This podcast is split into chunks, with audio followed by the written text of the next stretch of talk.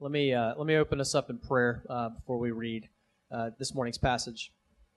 God, uh, thank you for this morning. I thank you for everyone who's here, and I just want to um, just repeat uh, what Thomas prayed and confessed on behalf of all of us just a moment ago that we need you, that I need you as I preach. I pray that you would help me.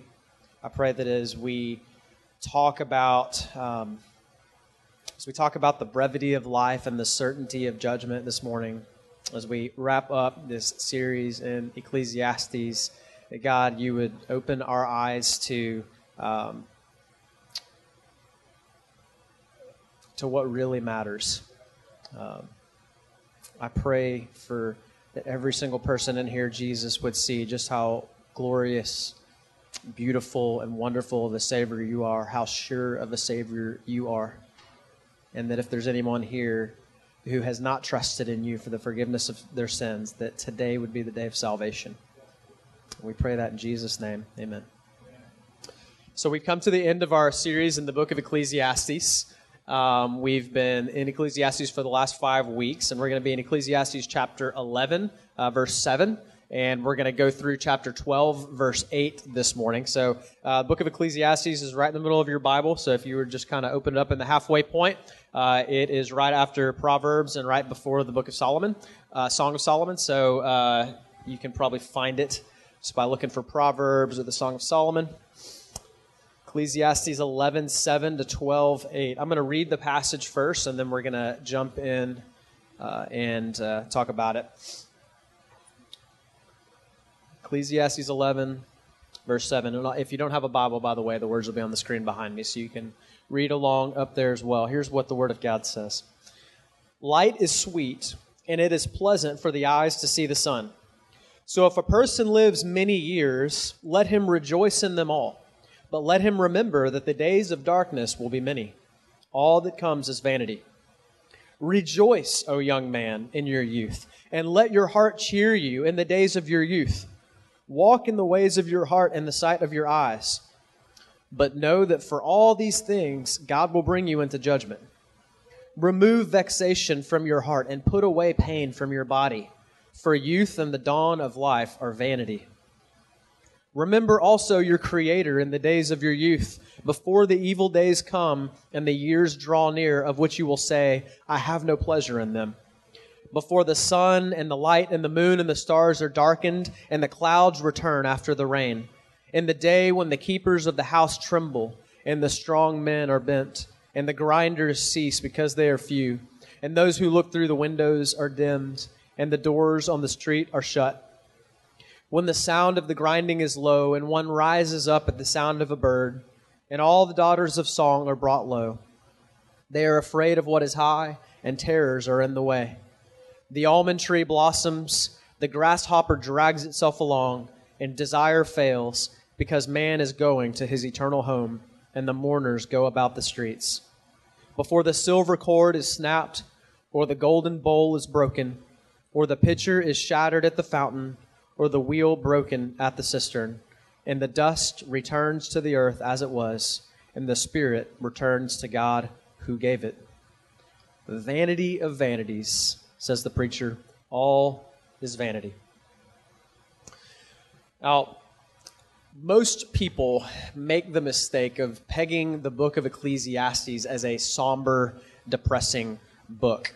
Uh, some of your translations may say uh, all is meaningless. Instead of using the word vanity, it'll say uh, meaningless. And um, I, I, think that's actually a, an unfortunate thing that we come to the conclusion that it's a depressing book because the word for vanity, you may remember from week one, uh, is literally the word that means breath. Okay? And so when uh, the preacher says vanity of vanity, all is vanity, or when he says in chapter 11, verse 10, that youth and the dawn of life are vanity, he's not saying that our youth is meaningless. And he's not saying that our lives are meaningless. He's saying that they're fleeting.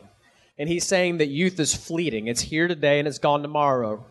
Remember, it's like your breath on a cold day standing outside on a cold winter day and you breathe and, and you try you could try to reach out and grasp your breath and it just wisps away. It's here and then it's gone. That's what our youth is like. And that's what our life is like. You see, Ecclesiastes is not a, a depressing book about how nothing on earth matters since we're all going to die. That's not, that's not his point. The preacher, what he wants us to do is he wants us to be honest about, about our mortality so that we can learn to truly live. The fact that life is fleeting actually heightens the importance of what we do in life. And so, what he's doing, what the preacher's doing in this passage is he's emphasizing the brevity of life and the certainty of judgment to, to emphasize just how important what we do on a day to day basis here in this life is. So, it's actually the opposite. He's not saying that what we do doesn't matter, he's saying that what we do matters very much. If you are not a follower of Jesus this morning, uh, and you're here, then this message is important for you because right now you are not ready for the single most important event in your life, which is death. After death comes judgment. If you want to be a wise person, you need to live in such a way that you are prepared to die. In verse 8, he says, If a person lives many years, let him rejoice in them all. So he's saying, That's good. That's great. Praise God if he gives us many years but let him remember that the days of darkness will be many. When he says the days of darkness, he's not saying that like life's going to suck most of the time. What he's saying is that he's talking about death. That darkness represents death. So he's saying that even if we live 90 years, and God gives us lots and lots of years, eternity is going to make our brief life here pale in comparison. The days after our death will be many. So it makes no sp- sense to spend all of our waking moments thinking about this life while spending hardly any time thinking about the next. When the next one makes this life look so short. The preacher is going to teach us how to prepare well. So if you're not a follower of Jesus and you are not ready for death yet, I hope that you'll listen to what the Word of God has to say this morning. If you are a follower of Jesus, this text is important for you because you too will stand before the judgment seat of Christ. All of us will give an account for what we've done in the body. So that's what God's word says. Now, if you're in Christ, you are no longer under condemnation. Okay, Jesus took your sin on the cross. But it still matters what you do, and you will still give an account to God. Not to mention, you have friends and family members who will stand before God many of whom are not covered in the righteousness of Christ right now. And we need to be sober minded about the brevity of life and the surety of judgment. And we also need to be clear headed about the command that we see here in this passage to enjoy our lives and to make them count for the glory of God. He's, the preacher says, Remember the Creator in your youth. So, what does a, a life well spent for Christ look like for believers? The preacher is going to teach us that as well this morning.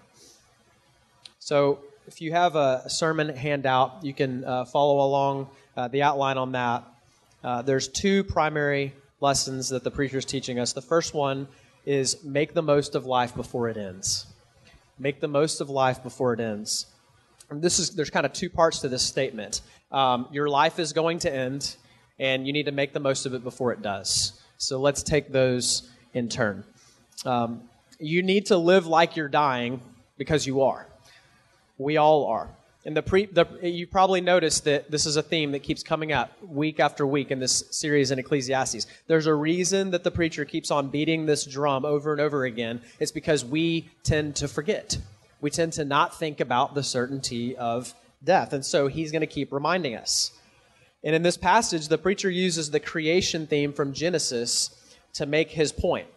It's not an accident that he says, remember your creator in your youth. He could have said, remember God, remember the Lord, remember Yahweh, but he says, remember your creator in your youth in verse 1. And then in verse 2, he says, before the sun and the light and the moon and the stars are darkened and the clouds return after the rain. What he's doing is he's using the analogy of the sun and the moon and the stars being darkened to, uh, to, to give us a picture of the reversal of the created order. What he's saying is that in this analogy, just, just as the sun and the moon and the stars are being darkened when, when God created the heavens and the earth, he said, let there be light, and light appeared, and just as they're being darkened in this analogy, we too are also being unmade. We were created from dust, and to dust we will return. That's what he is teaching us here. You can watch your unmaking in the mirror year after year, can't you? You can you can feel it in your body as you get older. You begin to feel your body break down the older you get. And that's what he he uses several analogies in verses 2 to 7. Let's look at some of these. He says in verse 3, he, he says, In the days when the keeper of the house tremble, the keepers of the house, that's your hands. Your hands that right now they can defend you, they can protect you, they can provide, but one day they're going to tremble and they're no longer going to be able to provide and they're no longer going to be able to protect. Or how about, he says, when your grinders are few, he's talking about your teeth. One day you're going to lose those too. When he, and then verse 3 he says, When those who look through the windows are dimmed, your eyesight is going to fade. Eventually, you're not going to be able to see as well as you could. In verse 4, he says, And the daughters of song are brought low, so our hearing is going to fade. In verse 5, he says, When the grasshopper drags itself along, legs that were once strong and sturdy are going to become weak. And then in verse 6 and 7, well, my favorite one actually is when the almond tree blossoms. Has anybody ever seen an almond tree blossom? You know what color it is? White. He's talking about your hair. Your hair is going to turn white. The almond tree is going to blossom one day. And then in verse 6 and 7, he says, Before the silver cord is snapped, or the golden bowl is broken, or the pitcher is shattered at the fountain, or the wheel broken at the cistern. So all of those things are, are uh, they hold water, right? And, and uh, what he's doing is he's drawing an analogy here, and that water is our life. And the vessels that hold that water are our bodies. One day our bodies are going to break down, and our life is going to spill out. That, that day is coming for every single one of us. To du- dust we are, and to dust we will return. Life is fleeting. And the day when the spirit leaves the body is coming quicker than we realize. That's what he's teaching us here in verses 2 to 7. So the question is are you ready for it? Are you ready for that day? The fact that our life is going to end heightens the urgency of living it well now so we'll be prepared for old age and death. But what's the best way to do that? How do we make the most of life before it ends? There's a couple of things here that I think God's Word teaches us. First, you need to live for what you cannot lose. You need to live for what you cannot lose. The preacher reminds us over and over again that uh, he says, Vanity of vanities, all is vanity. Life is fleeting. So don't live for the things that are going to pass away. The way to enjoy the gifts God has given us here is not to idolize them. So, g- gifts that God has given us, like marriage or money or physical fitness or sex or nature, are given to us by God so that our enjoyment of these things will pour back out to Him in praise. When these things consume our lives and we think we need them to make us happy or content or safe or satisfied, we're idolizing them. We're revering them more than God and we're dishonoring the giver. And what's more, we're being foolish. It makes no sense for me to build my life around body image because we just read that my body is going to fade. One of the saddest things is to, is whenever I see like a senior citizen who's gone through like 15 plastic surgeries to try to fend off the effects of aging. Here's the old age is incredibly frightful when we live for the things that death is going to steal. But you know what death can't take? It can't take a restored relationship with God through faith in Jesus Christ.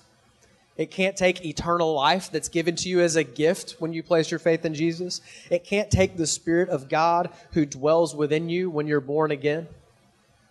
Romans 8:10 says, "But if Christ is in you, although the body is dead because of sin, the spirit is life because of righteousness." You need to live for what you cannot lose. Secondly, You need to serve God with all you have. The second essential to enjoying life in the way that God intended is to serve Him with all that you have. In chapter 12, verse 1, the preacher says, Rejoice in your youth, but do so while remembering your Creator. Remember your Creator in your youth. We ought to love and serve God with the best years of our lives. You know, many people look at life and think that the best way to enjoy their youth is to spend it on themselves. They spend their youth how they, how they want, on the things that they feel like they want to do. But God did not give us our lives to serve ourselves. 1 Corinthians chapter 6 verses 19 and 20 says that if you are in Christ, you are not your own. You have been bought with a high price. It, 1 Peter chapter 2 verse 9 says that of Christians, you are a, a chosen people, a royal priesthood, a holy nation, God's special possession, that you may declare the praises of him who called you out of darkness into his marvelous light. That's why you've been saved, so that you can declare the praises of him who called you out of darkness into his marvelous light. If you are a Christian, you were redeemed from your sinful and selfish ways so that you could use the rest of your life to serve God. 2 Corinthians 5:15 says, "He died for all that those who live might no longer live for themselves but for him who who for their sake died and was raised." That's why Christ died for us. Are you doing that? Where is your time and your attention going? Where are you investing your resources? Me, I want to specifically address young people. And there's a lot of young people in this room. In fact, most people in this room are young. Use your youth and your vigor to serve God before you run out of energy. That's what this passage is teaching us. You will not wish that you had spent more time on your career or making money in your old age a life poured out for God is not a wasted life. I was reading this week in Mark chapter 14.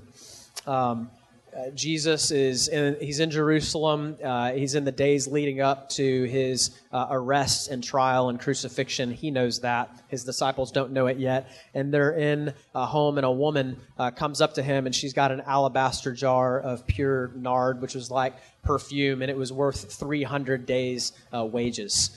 So, very expensive ointment. And she begins to pour it out on Jesus and to anoint him. And those who are looking on, uh, see it and they, they look on and they say, What a waste. That money could have been used for something that was actually useful. It could have been used for something that would have been beneficial. Why is she just pouring it out on Jesus? And for her, it was her best it was her best way of expressing that Jesus was worth everything to her. But the others that looked on thought it was a waste. When you use your vacation time to go on mission, or pass up the better job offer to move to a city to help plant a church, or leave behind a lucrative career to go into ministry, or give away a big chunk of your savings to support a ministry, a missionary, many are going to look on and say, What a waste. But listen, nothing poured out for Jesus is ever a waste. Give him your best. Remember your Creator in your youth. Older adults, this passage is for you too. You are not young, but you are not as old as you will be.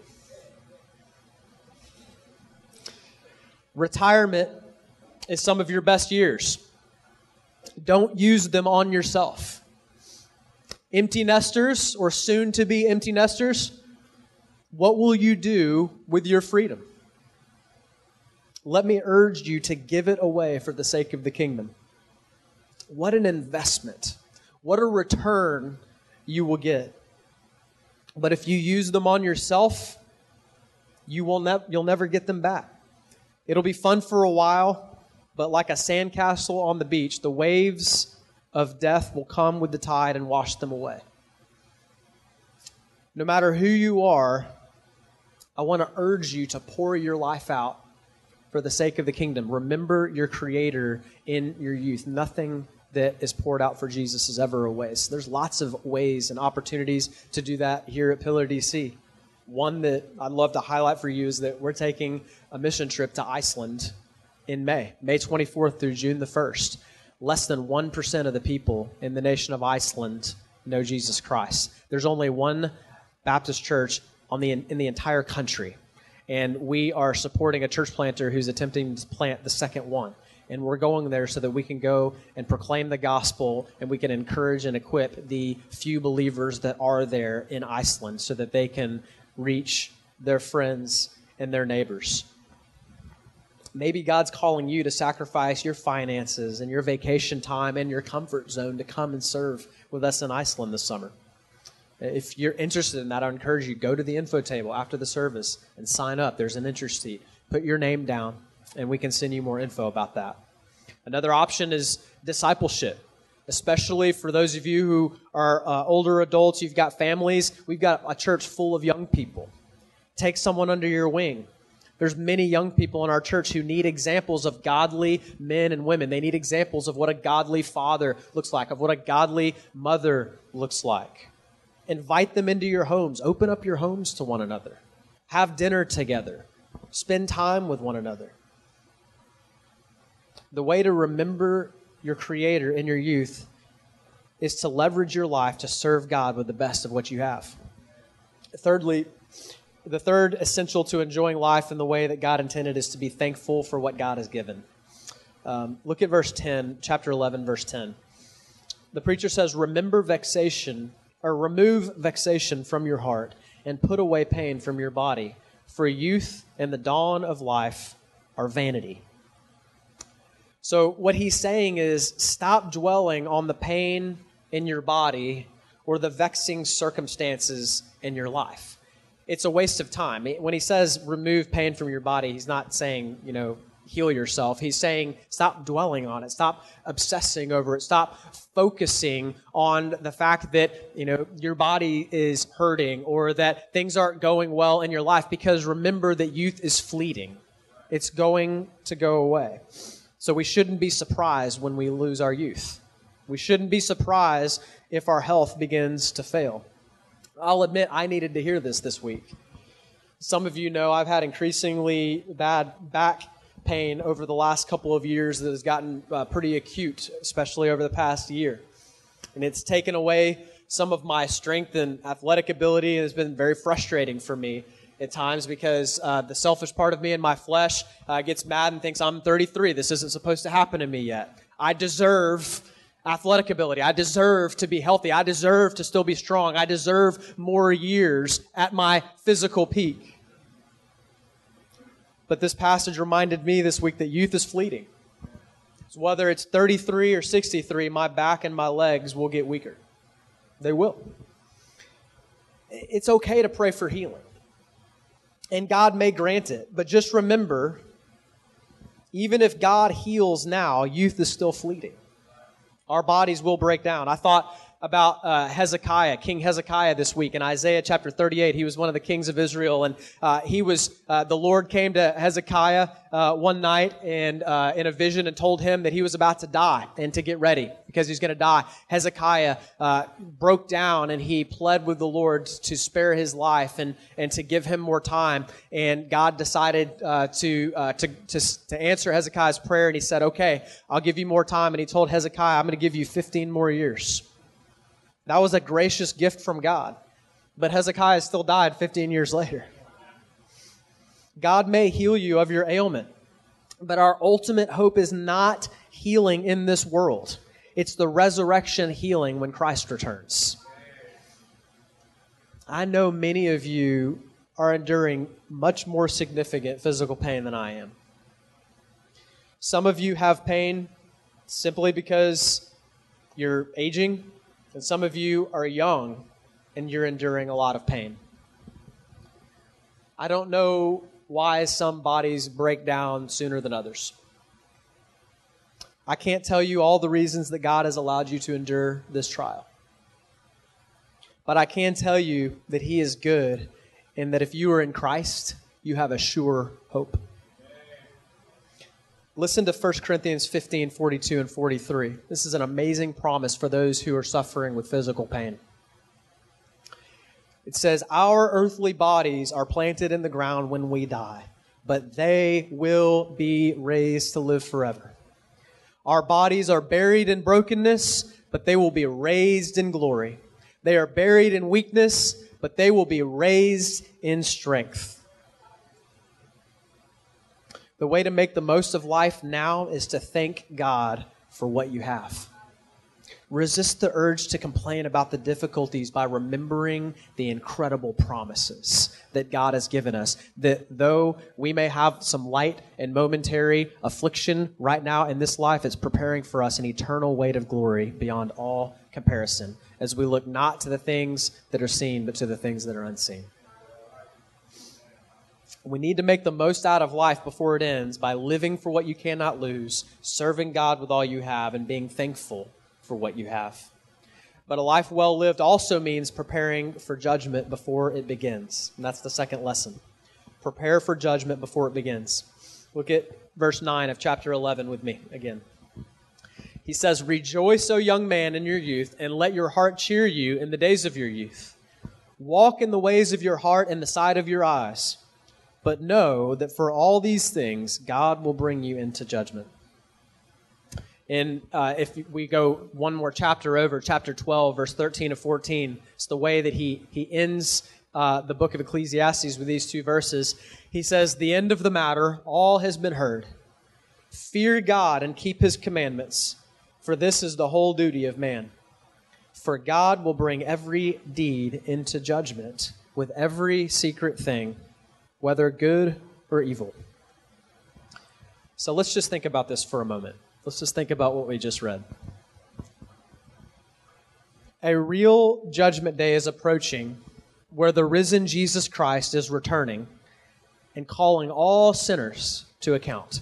That means every one of us. This means that what we do here on this earth is not ultimately vanity. Everything that we do matters.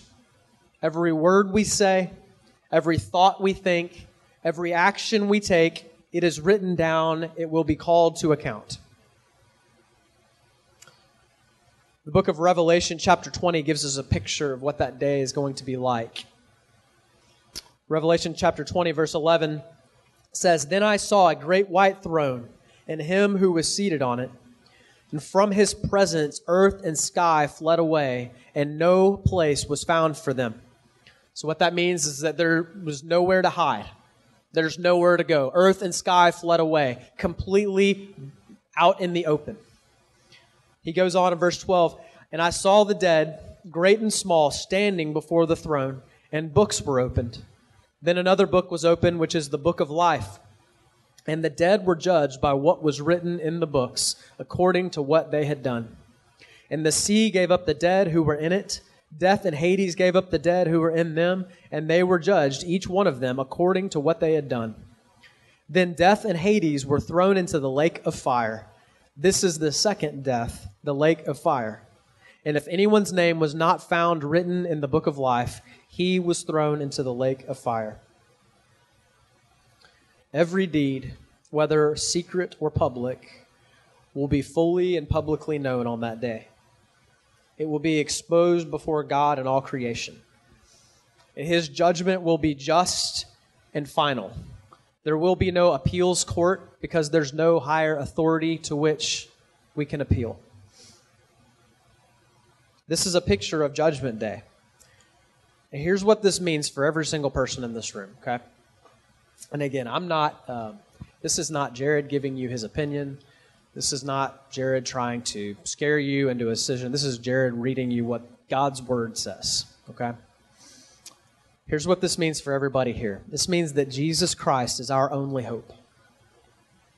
If left to ourselves, each and every one of us knows we will be guilty on that day. We know that we cannot stand before God blameless on our own. And the judgment for sinners is the lake of fire. That, that means eternal torment separated from God. Now, I know some of you may hear that and, and think to your heart, that's not fair. I haven't done something that's, that's worthy of, of a punishment like that. I don't think that that's fair. I think maybe murderers or rapists, maybe that's a punishment suited for them, but not for me. I don't deserve that. But friends, we are not judged based off of how we compare with others. We are judged according to God's perfect standard of righteousness. It's not what we've done, but the one that we've sinned against. The analogy uh, that I always share with people is this if you kick a dog, you may get bit. If you kick a police officer, you're going to jail. If you kick a king, you're probably going to lose your head. What's the difference? All three, all three, in all three instances, you perform the same action. The difference is that is in the one that you've assaulted, the one that you've sinned against. And God is infinitely more glorious than a thousand kings. So if we sin against God, then the punishment for that sin is also infinite.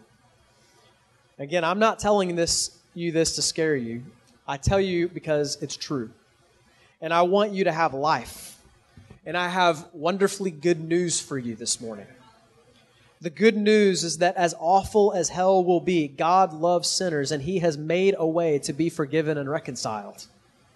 God came in the person of Jesus Christ to die on the cross for our sins. 1 Peter 2:24 says that he himself bore our sins in his body on the tree.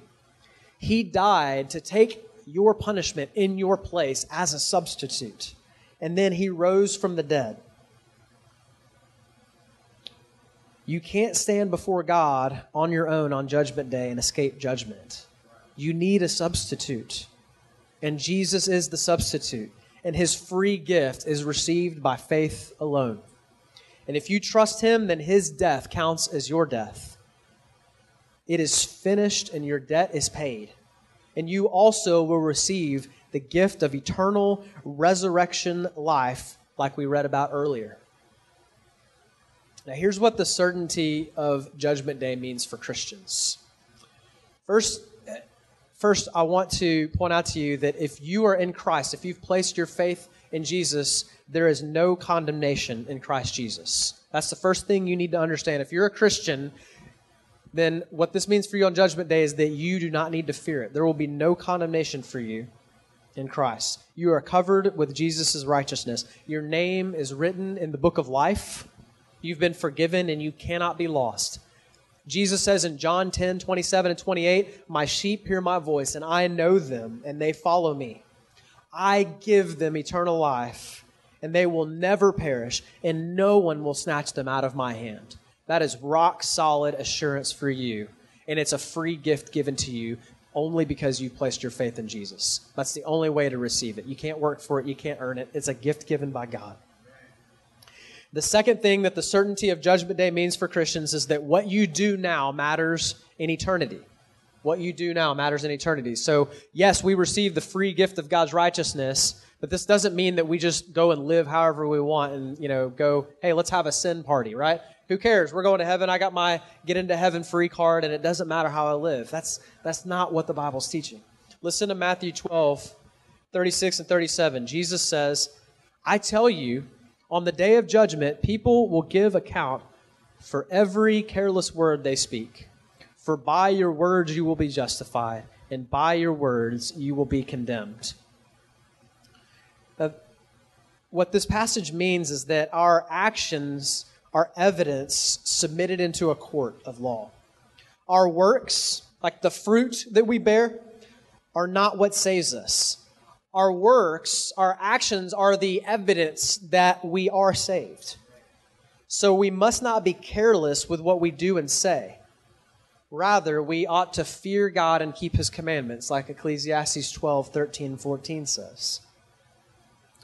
Someone who's truly born again will never think, it doesn't matter how they live since they're already saved.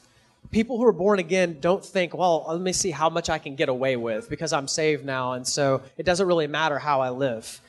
If you know Christ, then that means that you love him. And Christians long to obey Jesus and to do good works so that, that, so that we can lay them at Jesus' feet like gifts before a worthy king. We love him and we want to honor him because he's good and because he's worthy. And whenever a Christian does things that are not pleasing to God, she's quick to be grieved over her sin and to put it to death. Christians aren't perfect. Christians sin on a daily basis, but our attitude and our orientation towards sin, the way we see sin and the way we see God, has completely flipped and transformed. We no longer love sin and want to chase after it and want to try to avoid and rebel against God. Instead, we love Jesus and we want to seek Him, and sin grieves us because it keeps us from Him and it hinders fellowship and intimacy with Him. And so, it, so when we do fall into it, we we flee it and we repent of it and we ask God to help us. So let me be extra clear. You are saved by faith in Christ alone. You are not saved by works. You are not saved by your works. But although you are saved by faith in Christ alone, faith is never alone. It's always accompanied by transformation into Christ likeness. And this transformation happens by the aid of the Holy Spirit who dwells within you. Philippians 2 12 and 13 says, Work out your salvation with fear and trembling for it is God who is at work in you, giving you the desire and the ability to do the things that are pleasing to Him. So, the only reason that as Christians we even have a desire to do the things that are pleasing to God is because the Holy Spirit dwells within us, giving us the desires. The only reason that we're able to overcome temptation and to overcome addiction and to overcome sin is because the Spirit of God dwelling within us gives us the ability and the strength to be able to overcome those things. Now, we have to take the step. We've got to listen to the Spirit's prompting and then put feet to our faith but it's the Holy Spirit that's empowering all of it. Thirdly, the third implication that coming judgment day has for Christians is that we must tell others. The reality of coming judgment should sober us and compel us to tell others. If we really believe this, then we can't keep it to ourselves. Coming judgment uh, is a missing element in most gospel presentations I found. Most of the time, when the gospel is shared, when we share the gospel, uh, we tend to uh, kind of leave this part out and we don't talk very much about it. Um, why do you think that is?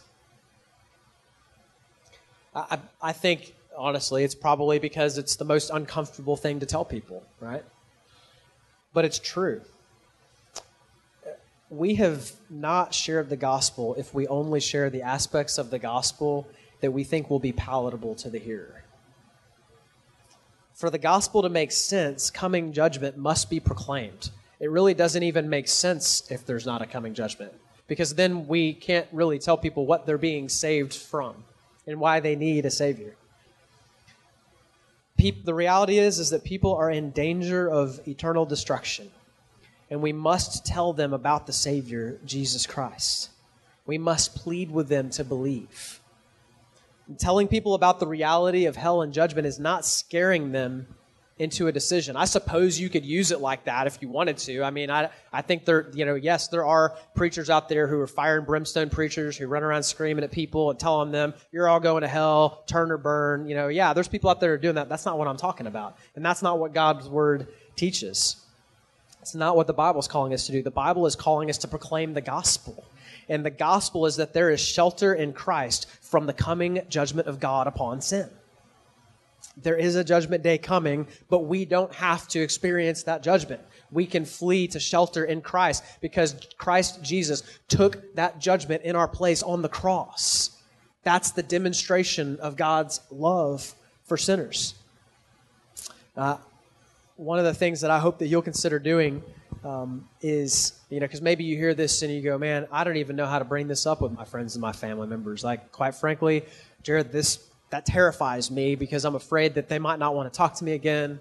I'm afraid I'm going to lose friendships. I'm going to lose family members, and I understand that, and I and I get that that fear and that concern. That's why one of the things we want to do at Pillar DC is help equip you uh, to be able to have those gospel conversations, uh, to be able to have the tools in your tool belt, to be able to uh, engage people in these conversations so that you can tell the people that you love uh, the gospel so that they uh, can be uh, they can find forgiveness and freedom in jesus christ. And so on march the 7th we're doing a gospel conversations training saturday march the 7th uh, it's 9 to 9 a.m to 2 p.m I know five hours seems like a long time, but I promise you it's a worthy investment because you'll leave with the tools for the rest of your life to be able to help your friends, your family members, your neighbors, and strangers to be able to hear the good news of Jesus Christ so that they can be saved from eternal judgment, so that they can have eternal life and be forgiven of their sins. If just uh, if as a result of you coming to this training and getting equipped, if just one person gets saved as a result of this, it'll have all been worth it easily easily. So please let me urge you to mark that off on your calendar and plan on coming on March the 7th. All right. It's the last thing, and we're going to close. Um, we've talked about the implications for believers of uh, the certainty of coming judgment.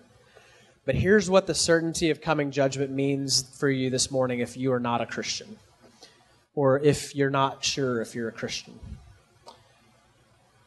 there is nothing more important in your life right now than getting right with God. Nothing. It doesn't matter what you have going on later today, next week.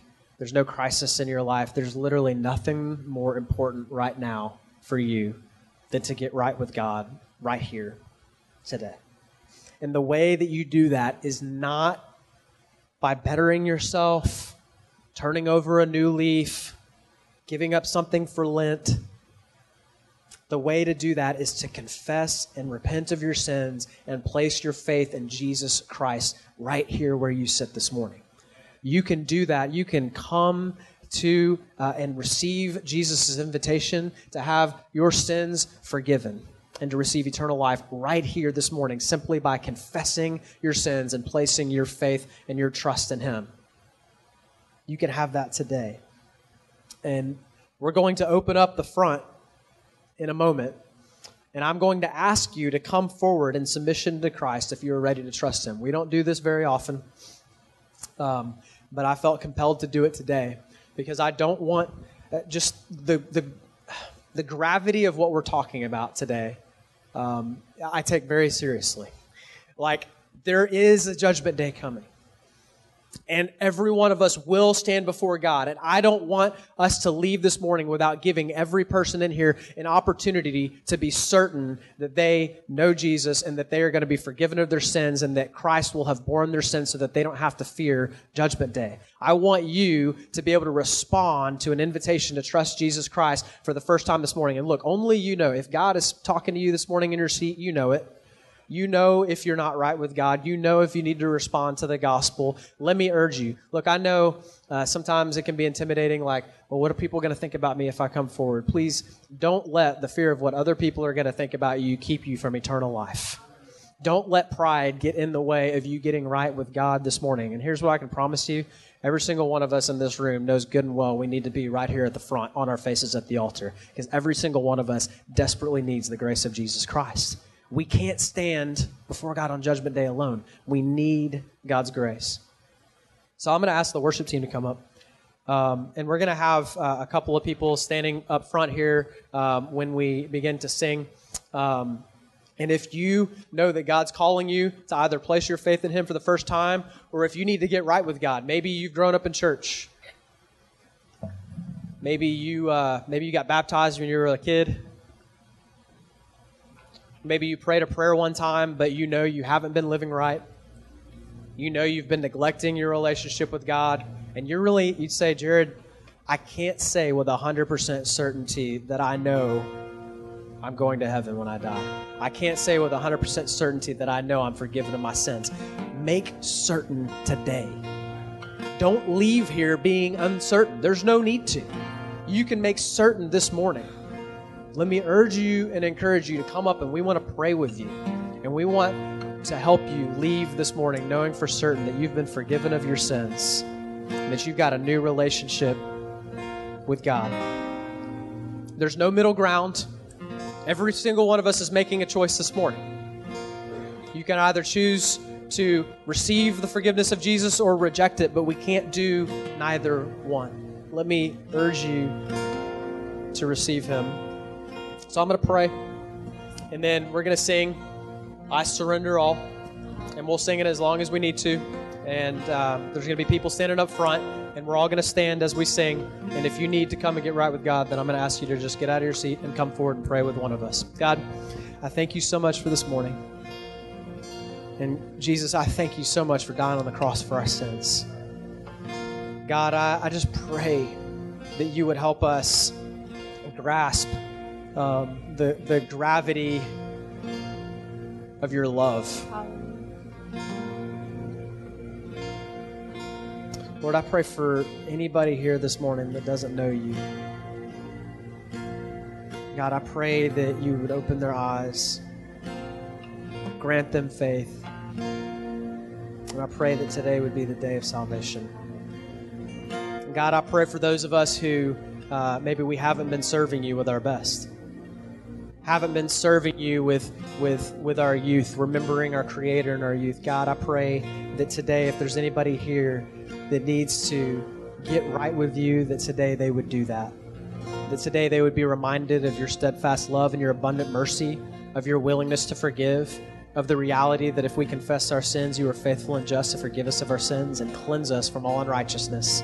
That Jesus, there is safety in your arms.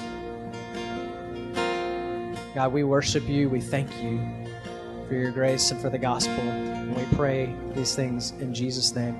Amen.